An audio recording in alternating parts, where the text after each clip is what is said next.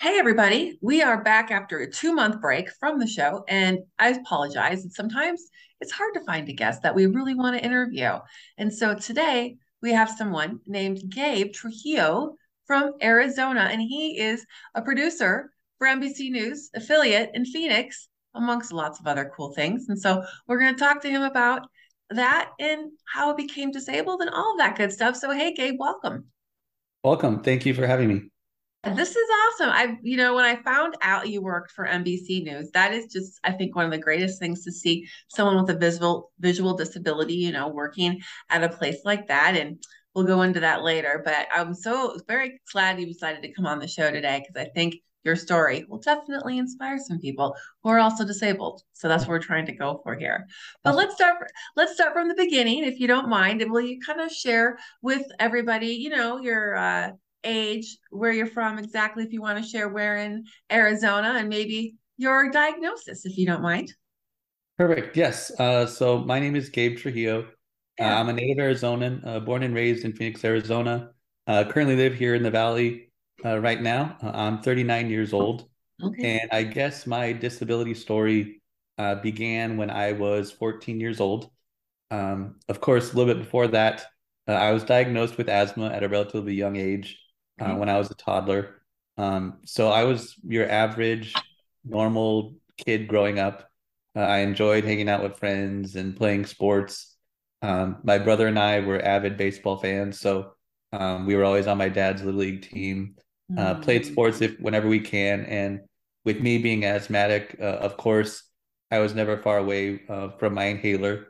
Uh, but I tried not to let that stop me. I played any sports I could, participated in any uh, activities that I could, uh, barring any asthmatic attacks or any setbacks like that. But um, my life, for all intents and purposes, was relatively normal. Mm-hmm. Nothing too exciting.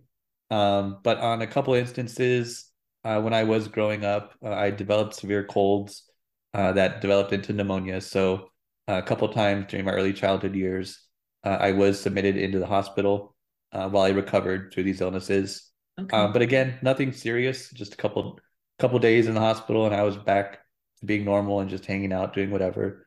Um, but when I was 14, uh, I developed another severe cold.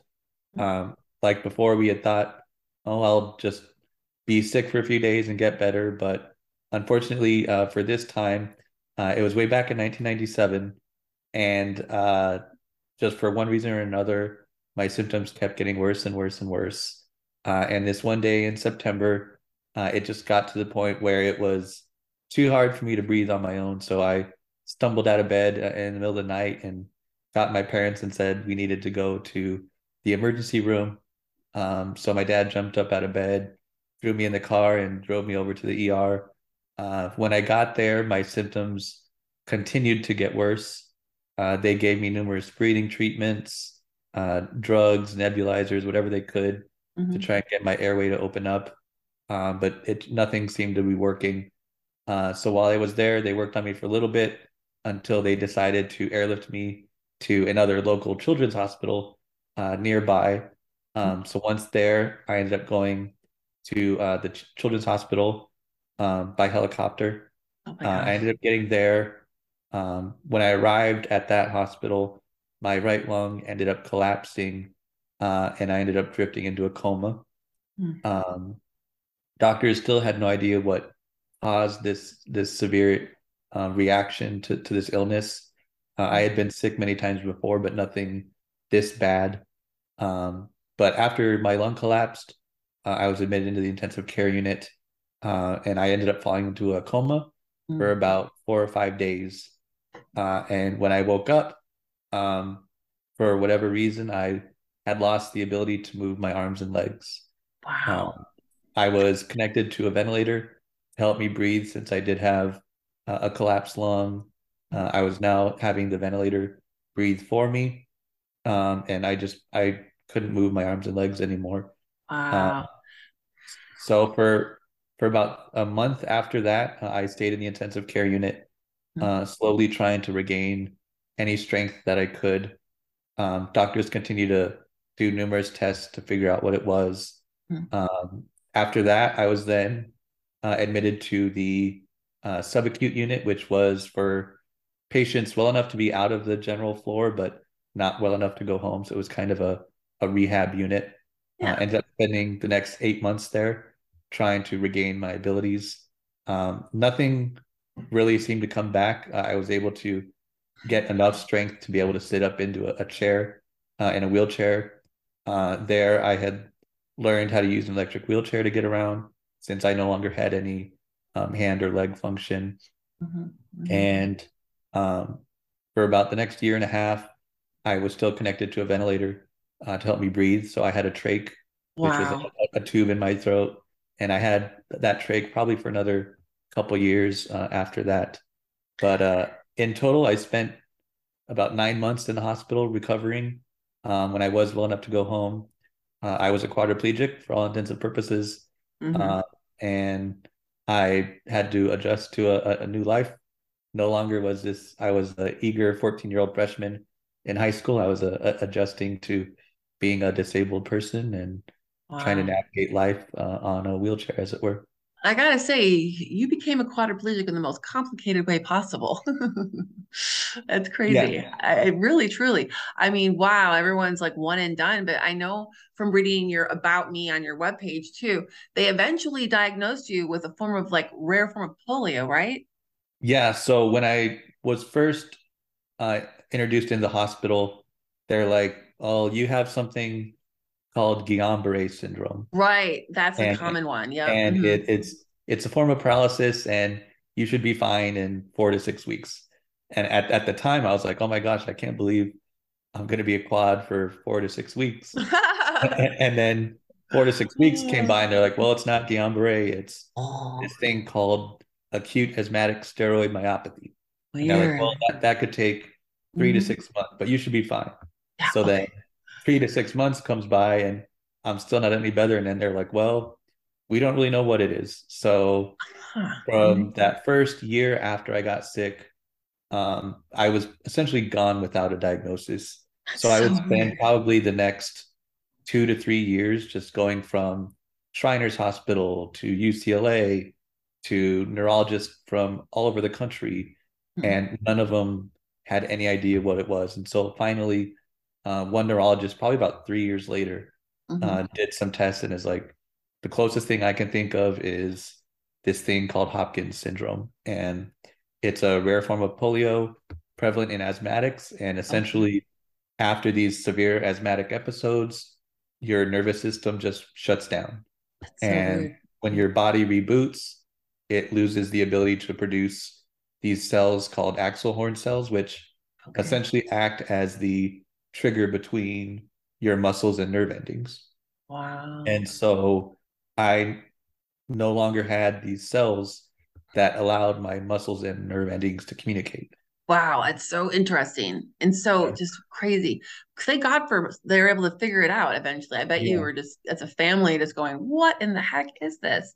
That's yeah. so nuts. So I know personally, I was also injured at 14, um, and so I know exactly what it's like to go through an injury at that age. But why don't you just share a little bit about what it was like going back to high school and dealing with the transition of becoming a full time wheelchair user at the age of 14?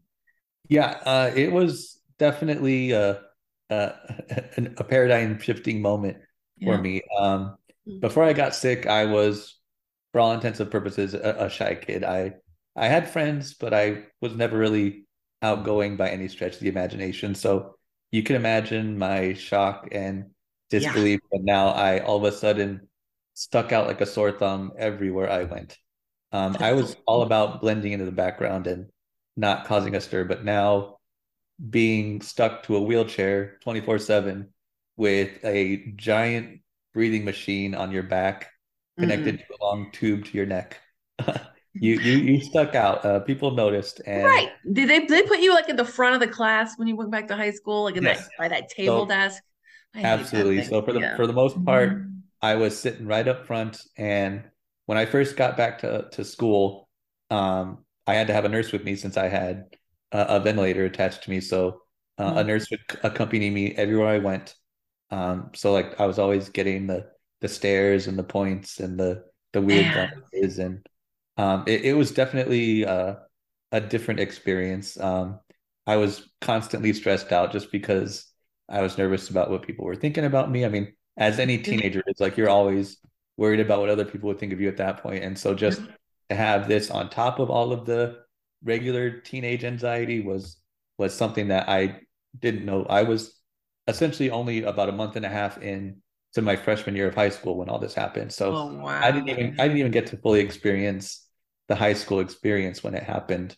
Um, so it was definitely a, a huge culture shock, but uh, luckily for me, I, I, had a really good support system uh, around me, so I was able to um, navigate without any serious issues or consequences. I mean, yeah, as, as much consequences as you can have as a, as a 14 year old. Oh, I know that. So what, if you could look back at that time, what were a, a few things, if you can pinpoint that did help you transition that high school era of your life? What, what helped during that time?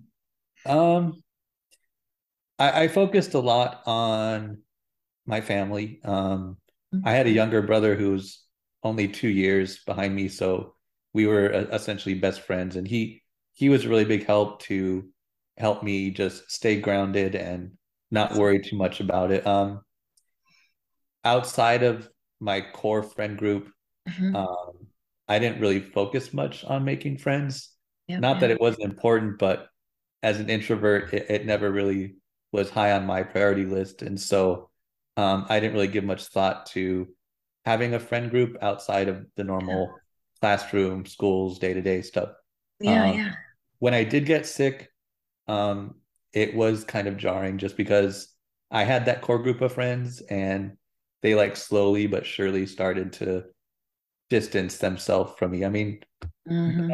it's a, it's a shock to see your your friend uh, in that kind of situation. So of I, I, yeah I don't judge them or I don't fault them for falling mm-hmm. behind because how can you invite this kid in a wheelchair and all that stuff to the normal parties and whatnot? So I don't fault them. I mean, I I felt bad I didn't get to hang out with friends much anymore, but mm-hmm. um, I just focused on what I did have, and that was yeah. Like what was that? Did you do? Did you do more? Family. Was yours was schooling more important? Did you find any like other things that you enjoyed to do? You know, yes. yeah. So when I when I was a kid, um, I was always teased at being the only first grader who walked around with a day planner. Um, school was very important to me, even as a little kid. Okay. Um, I was really good at it, so I spent all my time and energy into being a good school student. Um, even when I was in the hospital, I spent eight months in the hospital. But the first thing that I was worrying about is what's going to happen to my classwork. Oh, so, along with mm-hmm. my occupational therapy, my respiratory therapy, I made sure that they had it in there with me.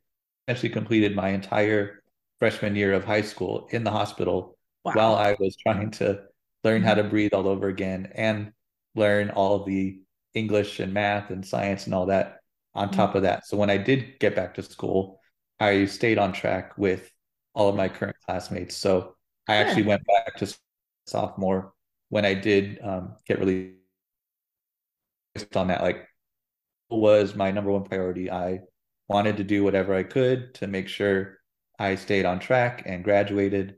And then, of course, outside of school, I focused on like sports since I, I love sports and yeah I had a ton of hobbies whether that was collecting autographs or baseball cards or whatever. Fun, fun.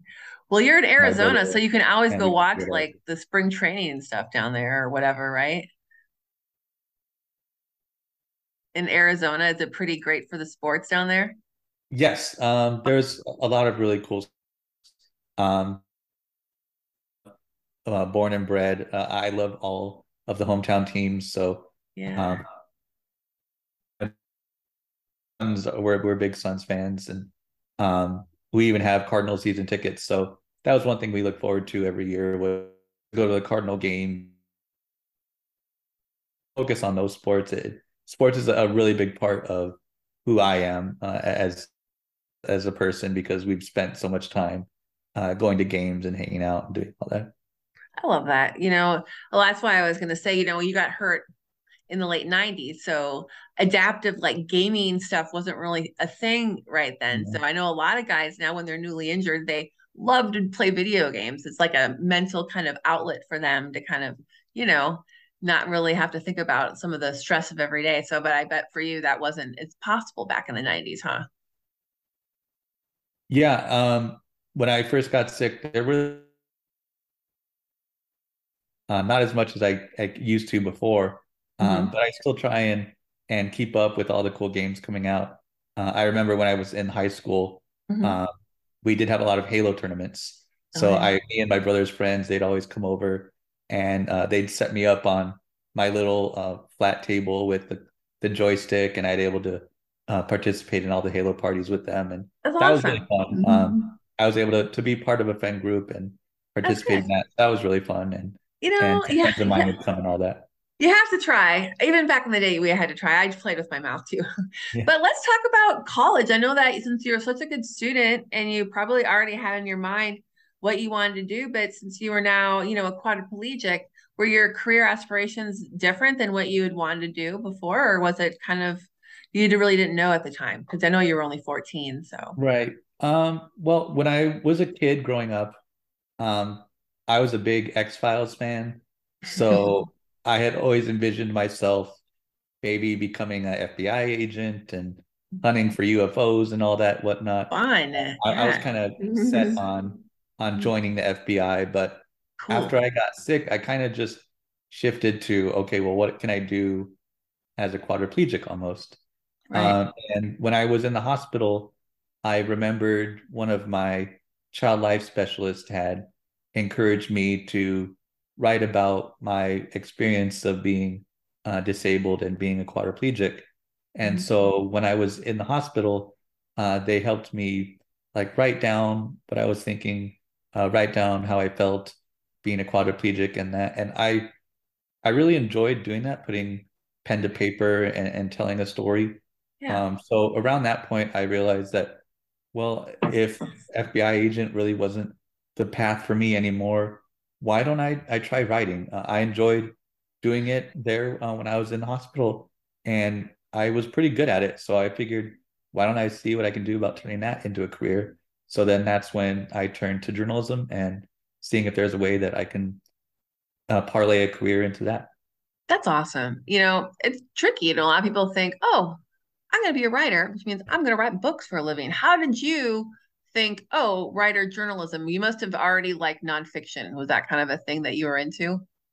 Um, not really. I mean, mm. as a kid, my parents and I would always sit down and watch the news after dinner and mm-hmm. before we went to bed. And I just remembered always watching the news and telling those types of stories. And from that moment on, when I, I saw journalism and writing, I was like, well, I can write stories like that. I, I can interview people and, and talk things to that that nature. And cool. so after that, I just realized, well, why don't I pursue journalism? And oh. I enjoy sharing my stories. So why can't I share others' story as well? So then so, wow. So so then you decided at your bachelor's, uh, when you were studying for your bachelor's, that's when you wanted to do journalism. You knew then.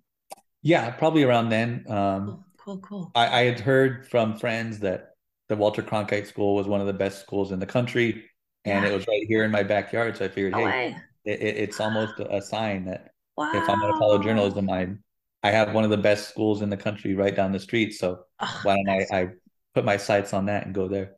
So was that part of your bachelor's or was that a master's program if you go to Walter Cronkite or uh, it was part of my bachelor's. Your bachelor's. That's so cool. So wow. Okay. Well, I could talk about that for a whole half an hour, but wow. So when you when you decided to go to college and all that, I mean, this is a good question. Accessibility accommodations. Uh, we can briefly discuss that. Was your college pretty good about providing you with the accommodations you needed? Yes. Um, ASU was very accommodating. Mm-hmm. Um, just from their regular campus uh, it's one of the more accessible universities in the country as far as people with disabilities. Um, of course, with the weather, you're not going to deal with any large amounts of rain or snow. So yeah. um, the environment there was really um, good for people in wheelchairs. That's but outside great. of that, they had really good resources, um, whether it was note takers or access to um, seating arrangements uh, in the classroom, right. yeah. To any other technol- technology or any other adaptive equipment you might need. Um, they had plenty of options available uh, for anyone who had any specific uh, wheelchair or uh, physical disability needs. Did you live on campus or did you for your caregivers or how did you manage all that? No, uh, I lived off campus. Um, I was only about 10 minutes away from campus. So we figured we'd just stay here at the house uh, and drive to and from campus. Saved nice. us a bunch yeah. in money. So took the um, words out of my mouth. You saved yourself a lot of money. Um, yes. that's a good idea. So yeah. well, that's so cool. So you know, when you decide to go into journalism, you have to do internships. I'm assuming, right? Or how do you get your first job after you know when you decide you want to become a journalist, and then you're in a wheelchair on top of it? Yeah. I mean, how did that go for you? Mm-hmm. Uh, it, it was kind of weird. I didn't really take that many internships um, when I was going through college. Okay. Uh, I guess you could say like probably the best break for me was that my junior year uh, of college, um, I ended up signing up for the school newspaper, uh, okay. uh, State Press Magazine. So there for about a, a semester and a half, um, I was one of their staff writers. So it was probably there at that point that I got my professional experience or my my first foray into uh, journalism and writing there at that point. That's um, cool. Well, I wrote there for about a semester and a half, covered a bunch of different topics, whether it was general education. Um, I did do some sports. Uh, once I did get into journalism, I kind of had aspirations to be your next great sports writer. So I tried to do stuff that had more sports focus. Definitely. Um, yeah. But then after that, uh, I ended up just applying to do freelance gigs for local newspapers here and there, and right. I get some opportunities every once in a while, but uh, nothing consistent. But again, as a junior in college, you're not really going to get that steady employment, so you just pick it wherever you can get it. That's so cool. You started out Brighton in college, so post graduation. Then, where was your first job, and how did you eventually end up where you're at today? Because I imagine you didn't start as producer. Right. Yeah. So my first job right out of college, uh, weirdly enough, was as a online English instructor. Okay. Um, I had a friend of a friend who worked at the company and said that they were looking for some online teachers, and they knew of my journalism degree and said, "Hey, have you ever thought about being a teacher and teaching some English classes?" Um, I didn't really think about it much, but I mean, it was pretty much the first actual job that I was offered, and I wasn't in any position to decline mm-hmm. any current job openings. I was probably about six months out of college, um, and I was looking for any opportunity to get into the workforce at that point. And so um, I didn't think it would be that much of a problem. So I said, sure, why not? I'll take it. Um, so I ended up being an online English instructor for a local high school here in Arizona. Uh, did that probably for about a year, year and a half, and I ended up moving into the school's um, marketing department. Okay. Um, at that point, social media was kind of taking off a little bit. Yeah, um, I was really interested in that. Um, I always had an affinity for technology, and um, I always enjoyed like learning stuff on my own and doing all that. So I, I wanted to see if I could get some additional knowledge, just learning how to use uh, social media and marketing, and see if I could parlay that into any type of career. Mm-hmm. Um, I ended up working there for about three or four more years. Uh, and then I developed that love for online marketing and turned that into another position at a marketing company here in Scottsdale, um, doing some online marketing for car dealerships and uh, hotels.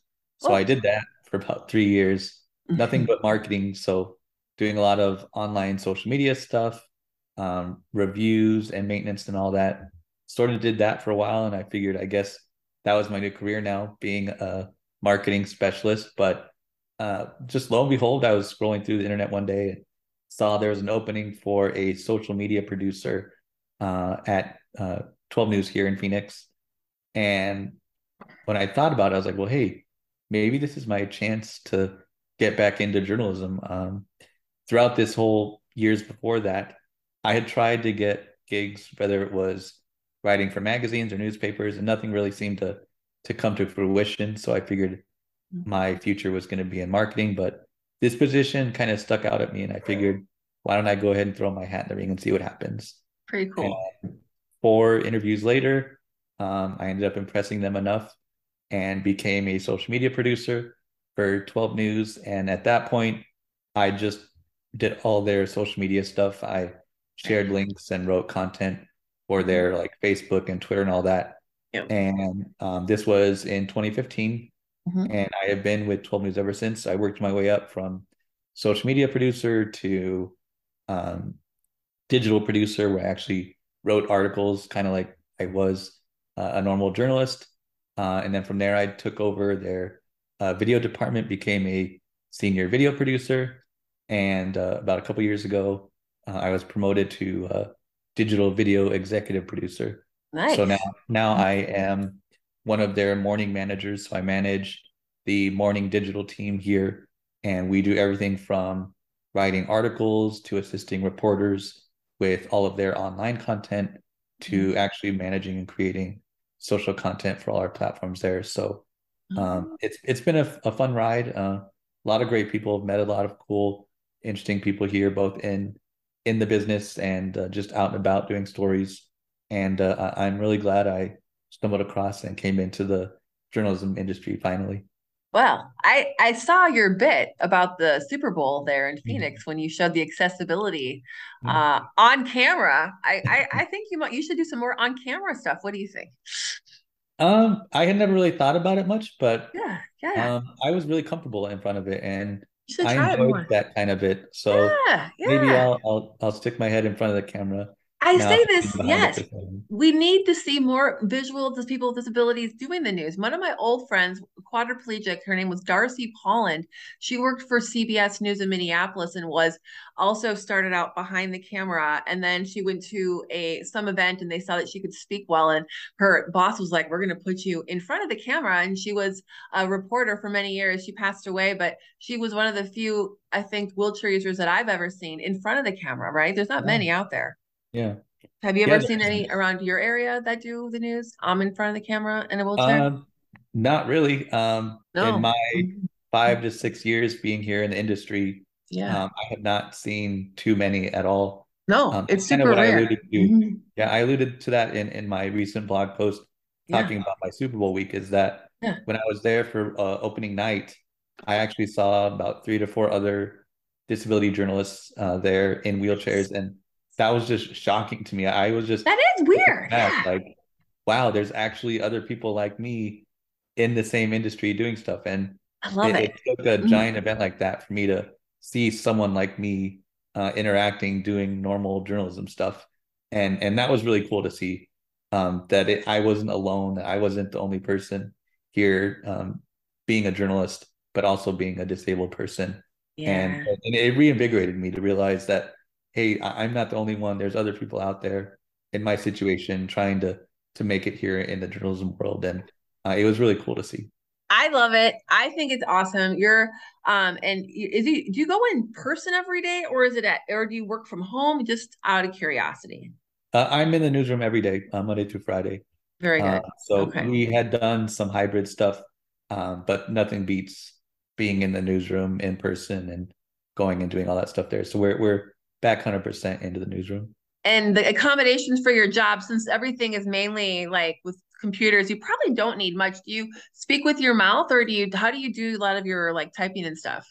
Yeah. So um, there's not much accommodations for me personally. Mm-hmm. Uh, the only thing I really use is a desk with an adjustable height so okay. I can get my wheelchair underneath it.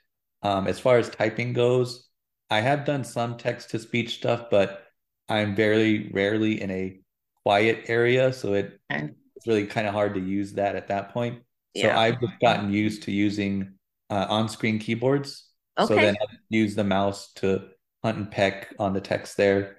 Um, right. I've gotten pretty proficient on it, so I can use that really well, and that's pretty much the only uh, technological accommodation that I need. Uh, that's great you picked the right field for that kind of accommodations. it's nice. I, I am yes. kind of the same way. So, lastly, we're almost done here. I just want to ask, you know, for other people that are you know listening and listening to your story and they want to maybe get into journalism and they also have a visual disability or use a wheelchair what advice would you give to them eh, you know it sounds like it's getting better to be employed and employers are more open-minded and stuff but is there any advice that you give um my my biggest piece of advice is just to not get discouraged. Um, when I was going through my um, school years in college and my couple years after that, I received a ton of no's. Um, whether it was, I'm sorry, we just can't accommodate the chair at this time, or we have a bunch of other people already in mind. Mm-hmm. Um, but mm-hmm. thank you for applying. Uh, it would have been easy for me to just say, well, I'm not going to find an opportunity anywhere. Um, I think it, it's just important to, if it's something you want to pursue, to constantly look for opportunities because you're going to get a ton of no's before you get that one yes. Mm-hmm. Um, for me, I had to wait a few years until I got that one yes, but once I did find it, um, I fell into an amazing career and I don't see myself doing anything else other than that. Um, but again, you had to sift through a, a, lot of negativity before you find it, unfortunately. But I just want you guys to reiterate like it, it will happen eventually. You just got to stick to your guns, um, constantly push forward.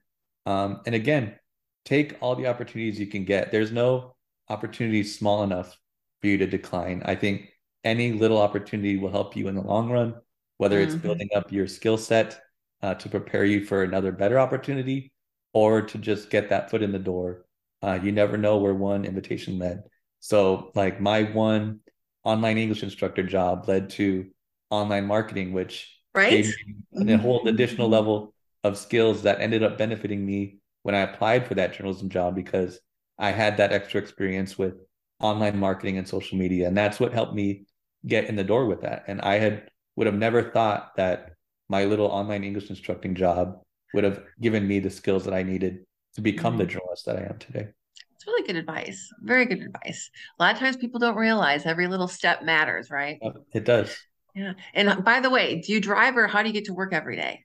Uh, I have somebody drive me off. I have a wheelchair van, but I, I rely on somebody else to drop me off.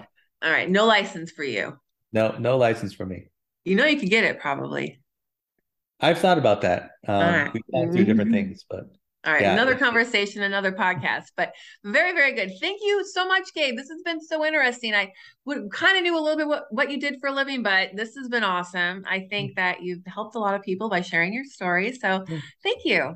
Oh, no problem. It's been my pleasure. Yeah. And hopefully we'll keep track of you and maybe we'll see you doing more on camera stuff in the future. Absolutely. You never know. You never know. All right. Well, thank you. Have a good one. Okay.